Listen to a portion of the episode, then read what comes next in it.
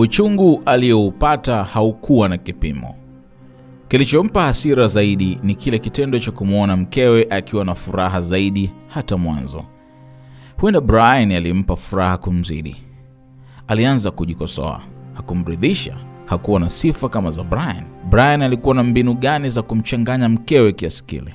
Ujanja gani wa kumfanya mkewe atoe miguno mikali kama ile? Majibu yalikinzana, kwa sababu kama ni mapenzi kabla ya ushenzi wa mkewe, maisha yao ya mapenzi yalikuwa ya kuridhisha. Labda kama alimdanganya. Ni vishawishi gani vilimfanya aisaliti ndoa yake? Ni mali? Ni tamaa za mwili? Ni kwa sababu yeye hakumfikisha? Ni kwa sababu Brian alionekana kuwa na maisha mazuri kumzidi? Alikuwa na mvuto kumzidia? Ni kwa sababu hakuwa na kazi? Na, na vipi viapo vya ndoa kuwa wangependana katika shida na raha hadi kifo kiwatenganishe? Wakati anatamka maneno hayo, Priska alidhamiria kweli? Ama Priska hakuwa mke mwema kwake? Kwa sababu maandiko yanasema mke mwema hutoka kwa Mungu. Aliwaza huenda Priska hakutoka kwa Mungu na pengine aliyemdhania ndiye, kumbe siye. Kevin alihisi kuchanganyikiwa na alijidharau mwenyewe. Mawazo ya kujiua yalimwejea. Alitamani achukue kamba, ajitundike, kuwapisha waendelee na raha zao. Alitamani atoweke kwenye uso wa dunia katili iliyomjazia karaha zaidi ya raha, lakini aliyeshinda pale alipofikiria kuwa angempa Brian ushindi. Alijipa moyo kuwa kama hatoweza kulipiza kisasi kwa Brian kwa kumharibia ndoa yake, basi Mungu angelipiza kwa niaba yake, na aliamini kisasi cha Mungu kingekuwa kikali zaidi ya jambia likatalo pande mbili. Alijikaza kisabuni na kujifanya kama vile hakuna kitu alichokiona kwenye simu ya mkewe. Priska alimfuata sebuleni akiwa amechangamka na kumsimulia safari yake ya Arusha. Kevin alijifanya kumsikiliza kwa makini na kufurahia porojo zake.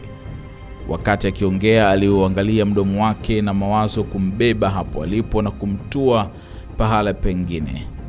Aliwaza jinsi mdomo wake ulivyokuwa mchafu kwa kulambwa na mdomo wa mwanaume mwingine na kisha kumpa yeye au lambe pia.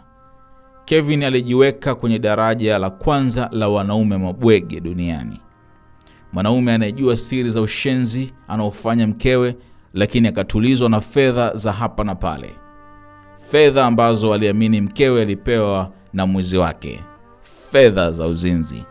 Kilichomshangaza ni kuwa hakuwahi hata kujaribu kutafuta njia ya kutetea mali yake kwa Brian. Hakuwa amefikiria hata kumtafuta bosi wa mkewe na kumweleza kinagaubaga uchungu aliokuwa nao na jinsi alivyoiharibu ndoa yake, kwa sababu aliamini kuwa wanaume wengine Brian angekuwa ameshaujua mji.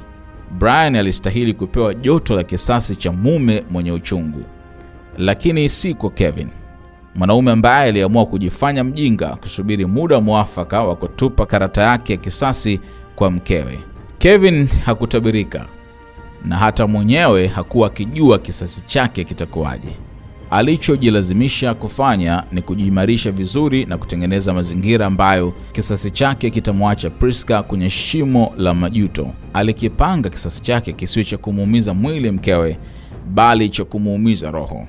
Alitaka kumwekea kovu la maumivu ya moyo litakalodumu milele. Bila kujali mkewe alimpanulia mapaja mwanaume mwingine ili kumtafutia mtaji mtaji huo ambao umemwezesha kufungua mgahawa wa Amazing Dish.